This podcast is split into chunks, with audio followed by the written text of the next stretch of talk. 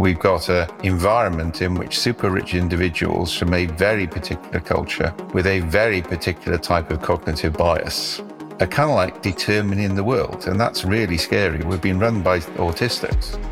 Welcome to the Amplifying Cognition podcast, formerly the Thriving on Overload podcast. I am Ross Dawson, a futurist and entrepreneur fascinated by the unlimited potential of the human mind. Each week, I speak to incredible people who are working on how we can get to next level thinking, sense making, and decision making so we can keep ahead in an accelerating world. My guests share how they amplify their productivity, the success of organizations, and the potential of humanity by using an array of technologies, including AI, innovative processes, and sometimes simple everyday practices. I do this podcast to learn. I learn so much from every guest I speak to, and I'm sure you will too.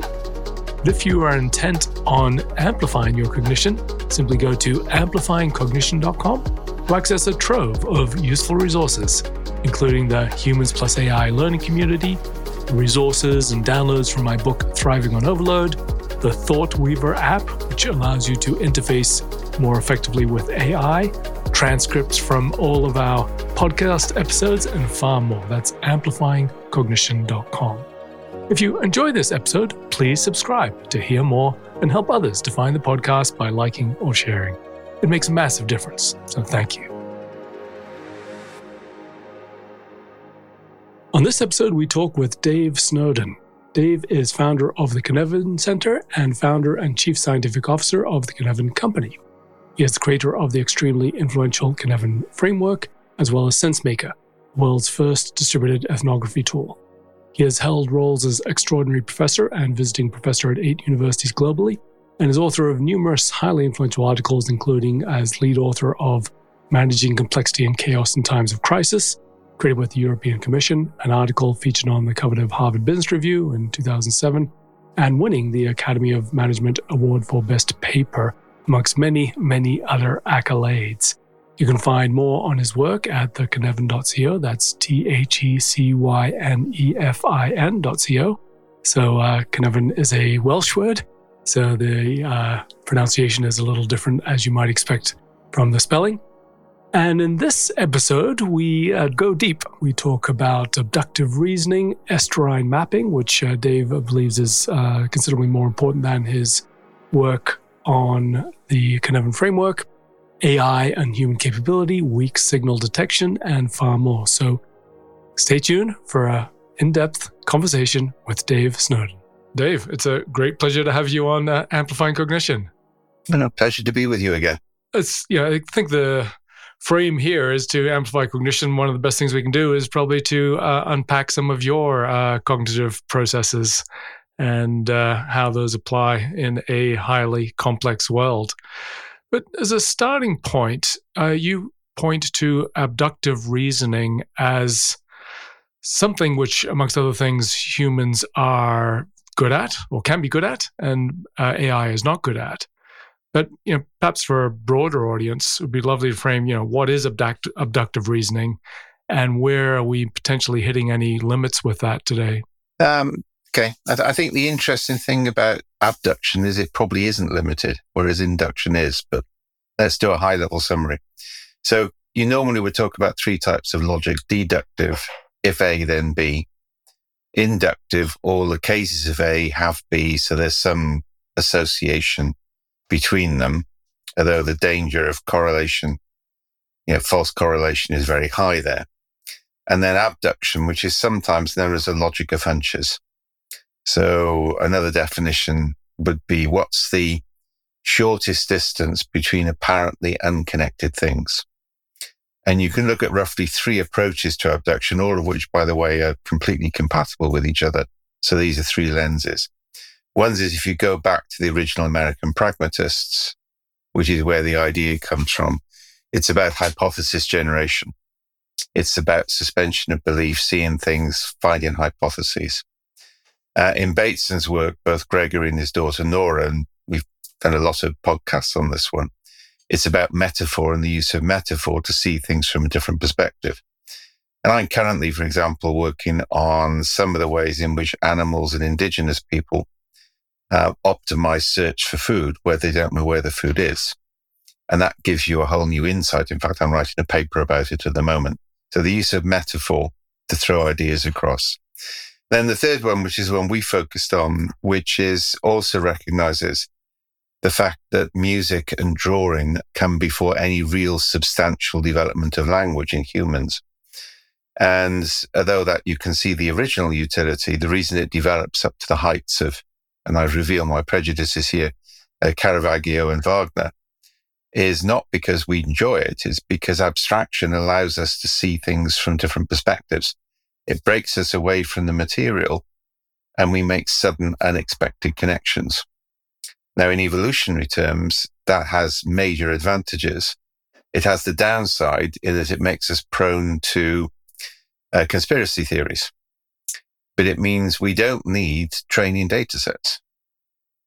Um, because actually, and, and that's really important, we're not making probability forecasts based on what's happened before. We're gaining genuine new, genuinely new insights and ways of looking at things. But it is why we have significant worries. For example, in Australia, the overemphasis on STEM education um, potentially actually destroys human innovation. And in epigenetics terms, three generations, you can lose capability. So that's a, a wider worry. So one thing which you know seem to read into your one of your papers is that as the world becomes more complex or there's more information, then it is more challenging for human cognition to you know do abductive reasoning well. And I'd actually say the other way around. Um, I think abduction developed in humans because it actually means we can handle significantly more information. Um, so take the classic example. If you give radiologists a batch of x-rays on the final x-ray, you put a picture of a gorilla in plain sight, which is 40 times the size of a cancer nodule. 83% of radiologists will not see it. Now, you might think that's bad news. Actually, 99.9% of the time, there will not be a gorilla in an X-ray. So we don't want to waste energy on it. So human beings evolve cognitively to reduce energy consumption in making decisions. Uh, if you look at Andy Clark's work and my work, we often scaffold our knowledge into the narratives of the society which surround us. This is distributed consciousness. So actually human beings have evolved to make sense of information at scale as a species, but not to be completely logical in each individual particular decision. And the way I often illustrate that, you know, we, we scan less than 5% of data before we make a decision. Uh, we're constantly hallucinating based on our own experience, other people's experience, our imagination. And those two things constantly interact with each other. We're not intelligent cameras. Yeah and we only pay attention if there's an anomaly. If, you know, if you're walking down the street, you don't think about walking, but if you stumble, you start to think about it. Now, in evolutionary terms, that makes a lot of sense. If you think about the early hominoids on the savannas of Africa, something large and yellow with very, very sharp teeth runs towards you at high speed. Do you want to autistically scan all available data? You know, look up a catalogue of the flora and fauna of the African veldt and then have to, you know, decide it's a lion, look at best practice case studies and how to avoid lions. And by that time, the only book of any use to you will be the book of Jonah from the Old Testament, which is the only example I've found of an escape manual from the digestive tract of a large carnivore written by a survivor. So we evolved to actually handle huge volumes of information by distributing consciousness into our own collect, into our collective experiences as species. Yeah. So we actually take less energy. Now, if you contrast that with AI, every time you produce a training data set for any AI machine, it's the carbon footprint of a transatlantic flight because of the amount of energy it has to consume. Yes. And I th- well, one of the perhaps uh, detours is, is around the the nature of human cognition in a changing information environment. So, as you say, yes, we are well suited if we can effectively use our cognition, our perception well.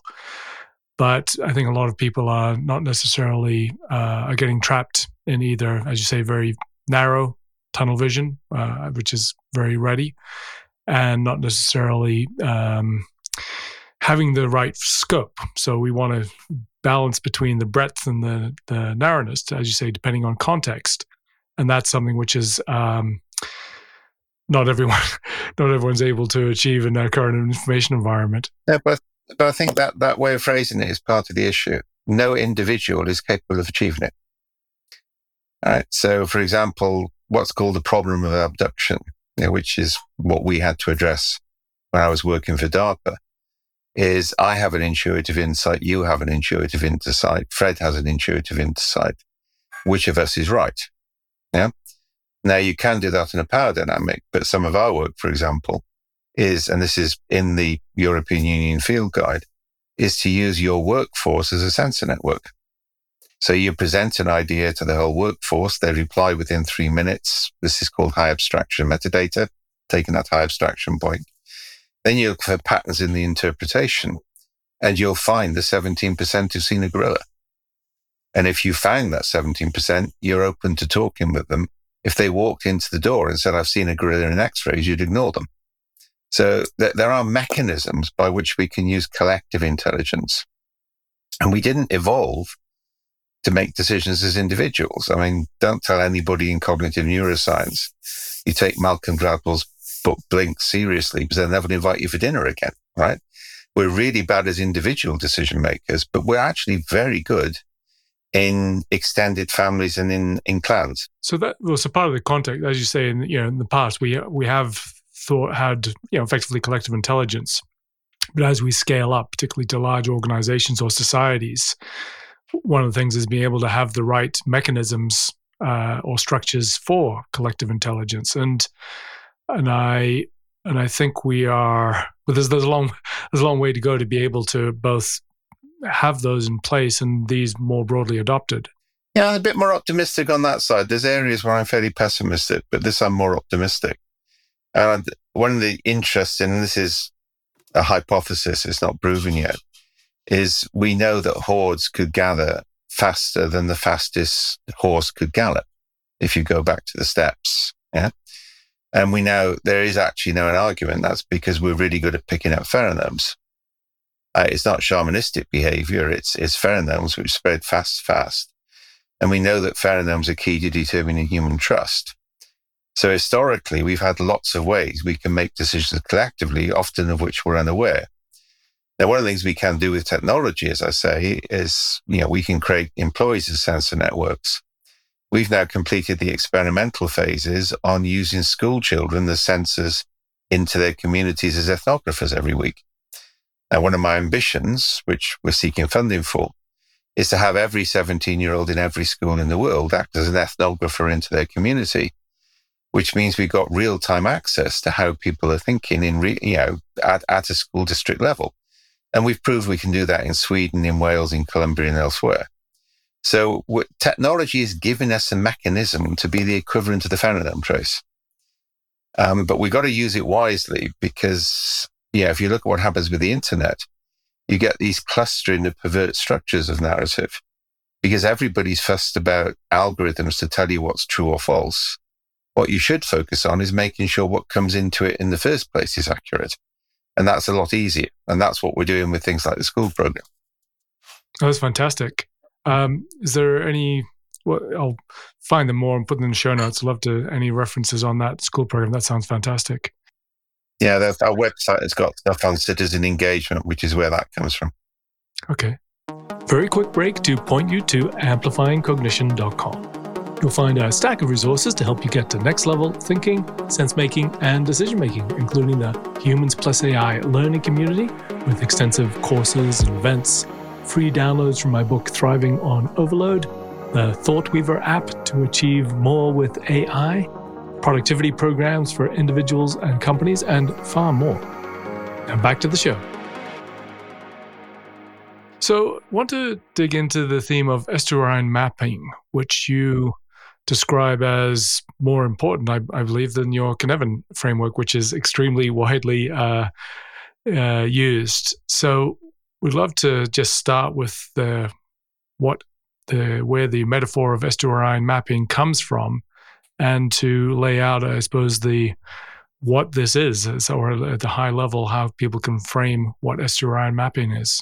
The, the way my company does research is we've rejected the concept of empirical study. Right? Because my background is physics and philosophy. From the point of view of physics, no social scientist ever has enough data to form any valid conclusion anyway. And management scientists tend to be even worse. They go for very limited data sets. Yeah, you get the false correlations. And also, the world is changing very rapidly. We're probably going to see two more plagues in my lifetime. And I'm 70 next year. Right. So the idea that you can take a series of cases studied by academics over the past five years and create a recipe for success from that, I think is just fundamentally flawed. Yeah. And you can see that in the fad cycle um, that nobody can find a way to do that. It also tends to focus on context free. So what we do instead is given an issue or problem, we actually go away and study it in the natural sciences. And that normally takes about five to six years. Then you start to experiment with it. And that normally takes another three to four years. Then you've got something you can make into a tool or create an open source method from. So that's like theoretical physics to experimental physics to engineering It's kind of like the way we do it. Yeah. So S-strand mapping came from a few bits and pieces started to come together. One is we knew that energy was critical.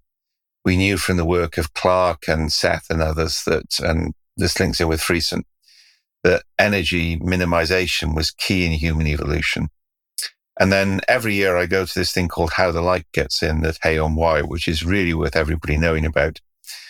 Um, so there's the main book festival. Hay, Hay on Wye is known as the, the town of books. It's just inside Wales on the English border. And it's nothing but secondhand bookshops. Take a Kindle there, it will probably get broken, right? And every year they have a 10 day book festival, which is great for kids because they get to meet their favorite authors.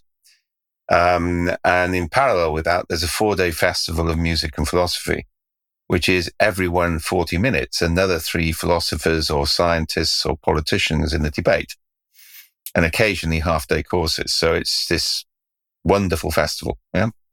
And I've got a lot of ideas from it. So one year I did a lecture on constructor theory and physics. Yeah.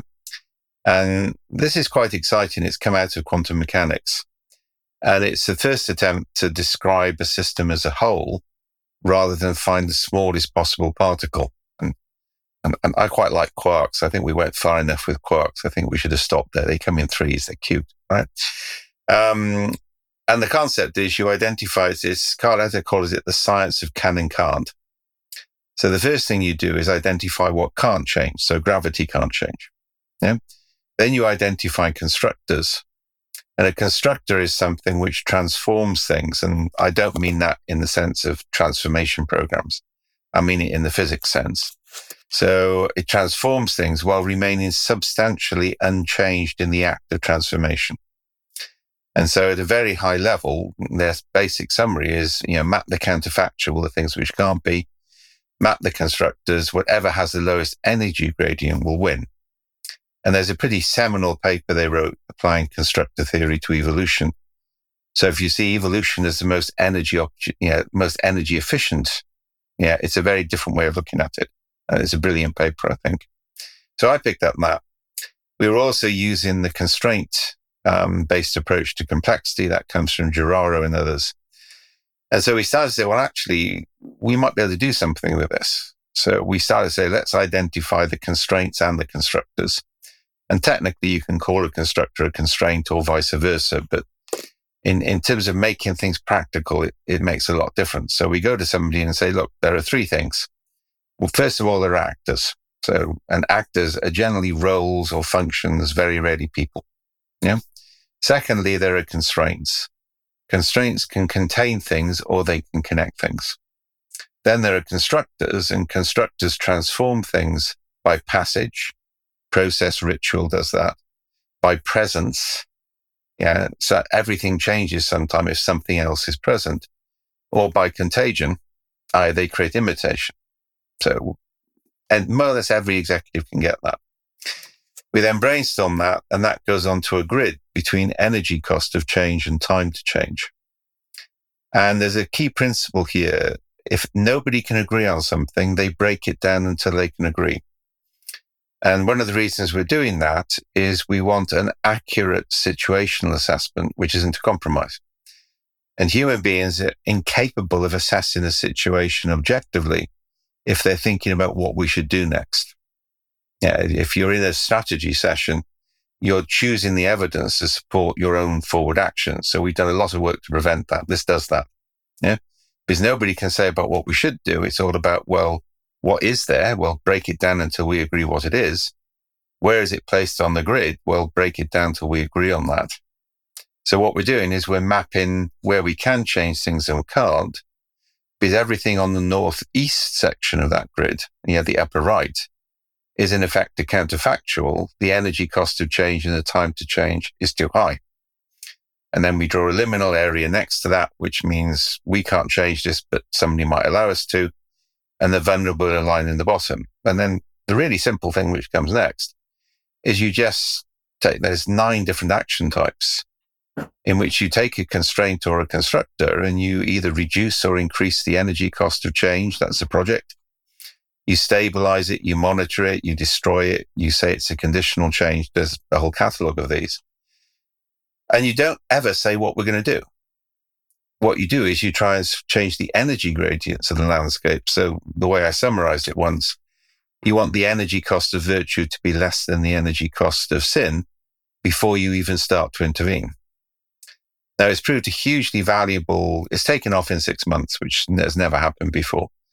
And it's proved hugely valuable in reducing conflict in strategy. So, and now basically saying, look, do this before you do something conventional.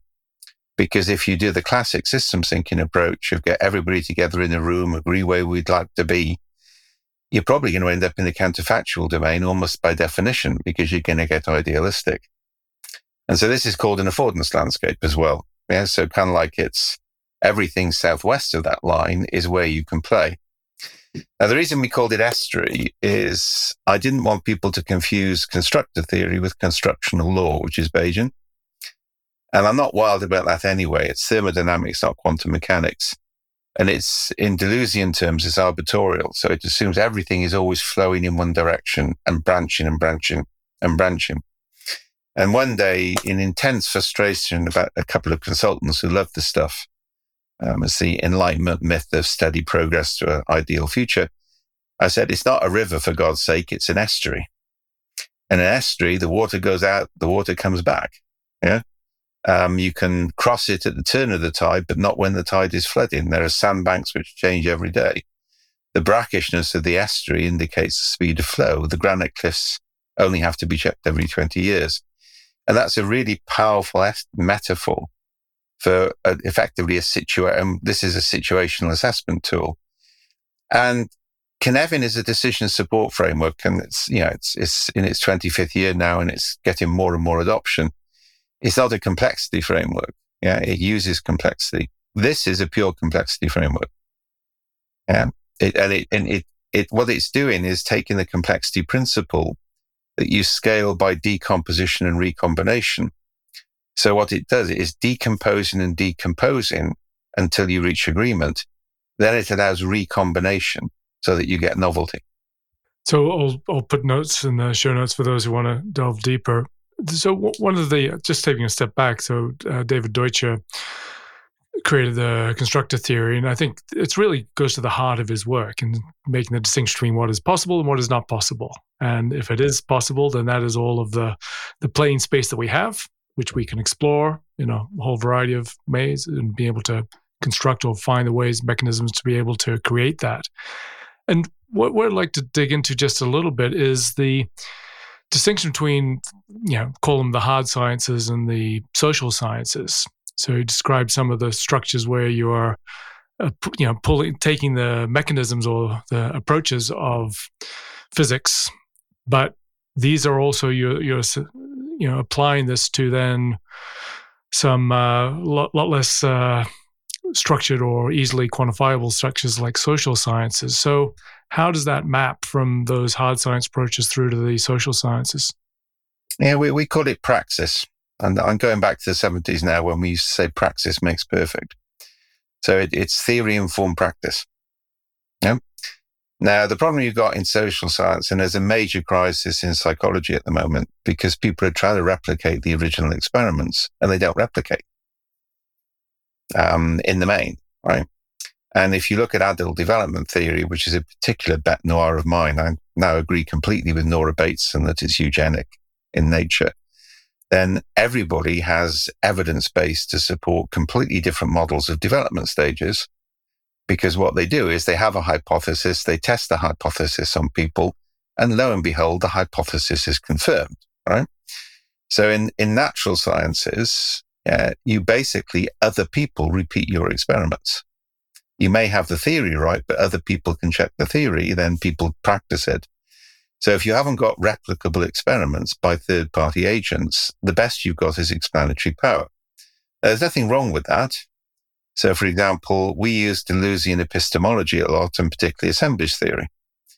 But I can map an assemblage theory to a strange attractor in complexity science.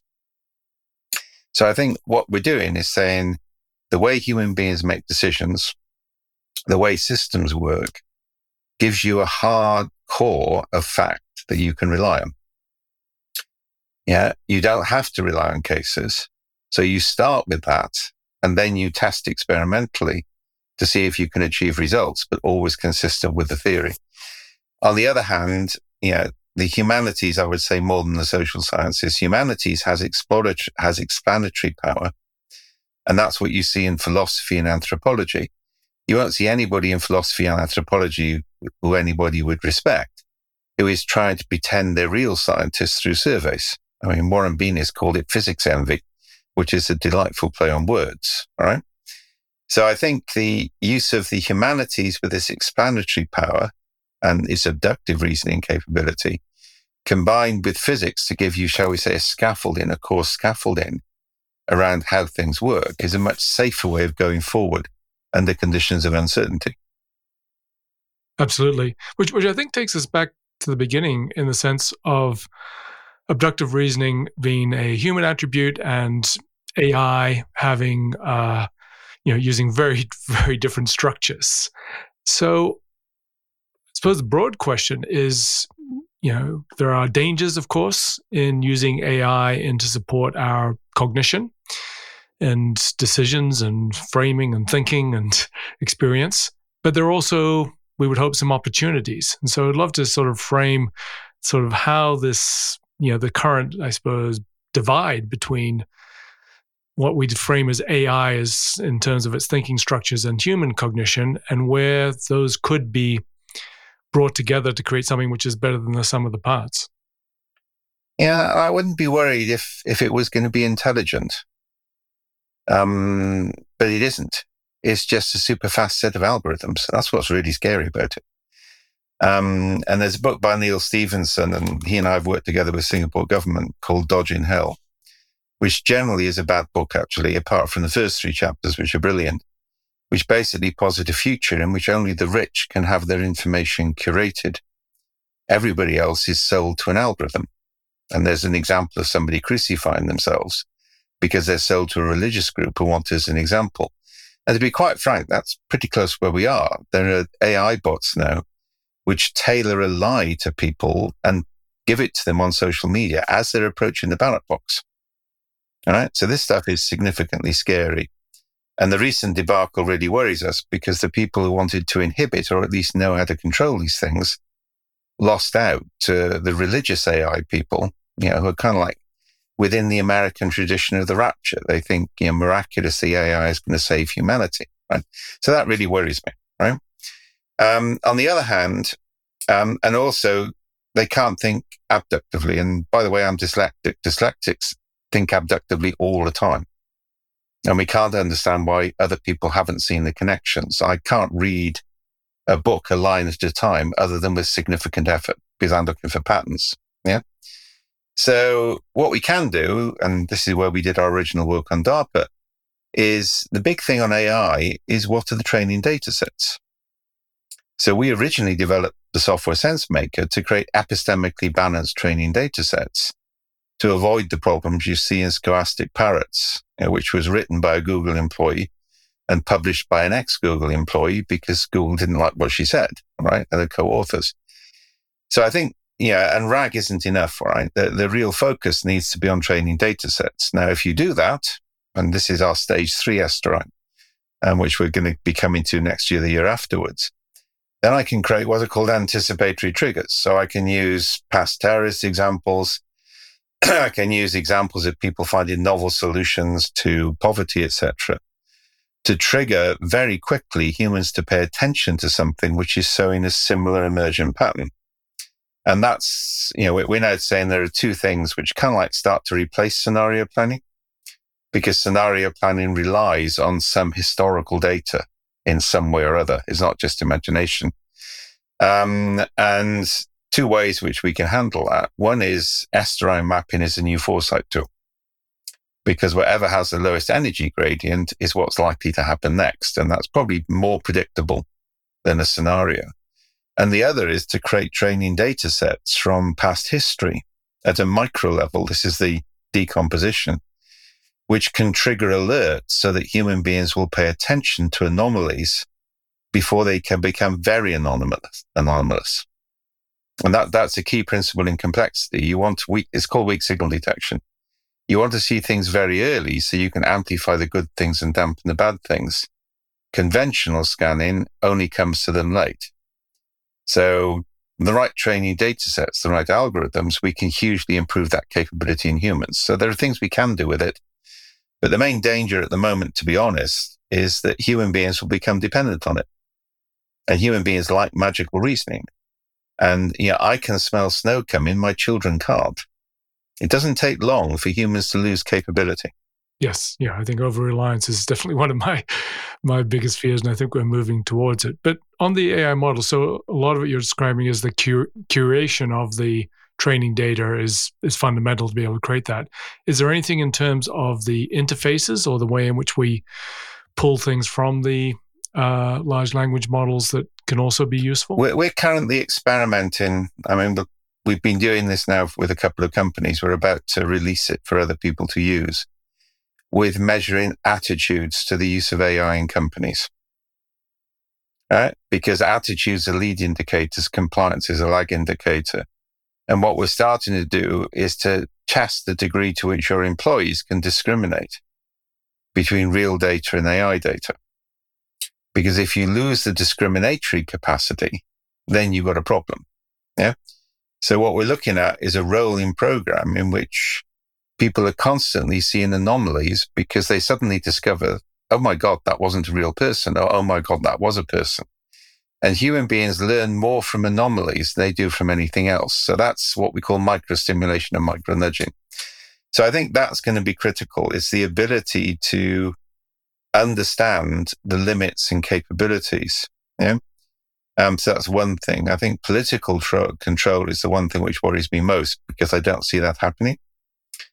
Um, but that's a wider danger. I mean, that the big danger in you know, for geoengineering is somebody like Musk will just decide to do it, yeah, without any control. So I think that's the problem we've got. We, we've got a environment in which super rich individuals from a very particular culture with a very particular type of cognitive bias, yeah, are kind of like determining the world. And that's really scary. We're being run by autistics. Yeah?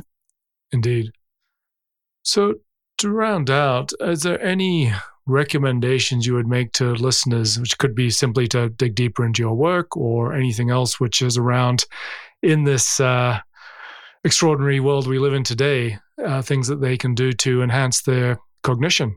I mean, the key thing for me is people need to be reading broadly. Yeah. And we need to stop reading the shallow skimming books. You know, the airport bookseller, I, I can tell you how to use cognitive neuroscience to change your personality type. If you read those, you deserve everything you get. All right. Um, but if you look at Andy Clark's latest book, you know, I could give you a whole list of books. Sorry, Andy Clark was the one I finished the other day. Um, there's eminently approachable reading you know, with a fairly basic reading thing in cognitive neuroscience, in physics. Um, Helgoland is a really good introduction to quantum mechanics. You can get the essence of it, right? You, you need to read broadly and widely. You know, read DeLanda. You don't, I don't expect anybody to read Deleuze in the original, but DeLanda translates him, but in a way which is authentic to the original. So it's read broadly, think broadly, talk broadly, and do not allow your information sources to be controlled for you and limited. I think that's fantastic and very important advice. Thank you for your time and your insights and all of your uh, work, Dave. Really appreciate it. Yeah, it's a pleasure. Thank you for listening to the show.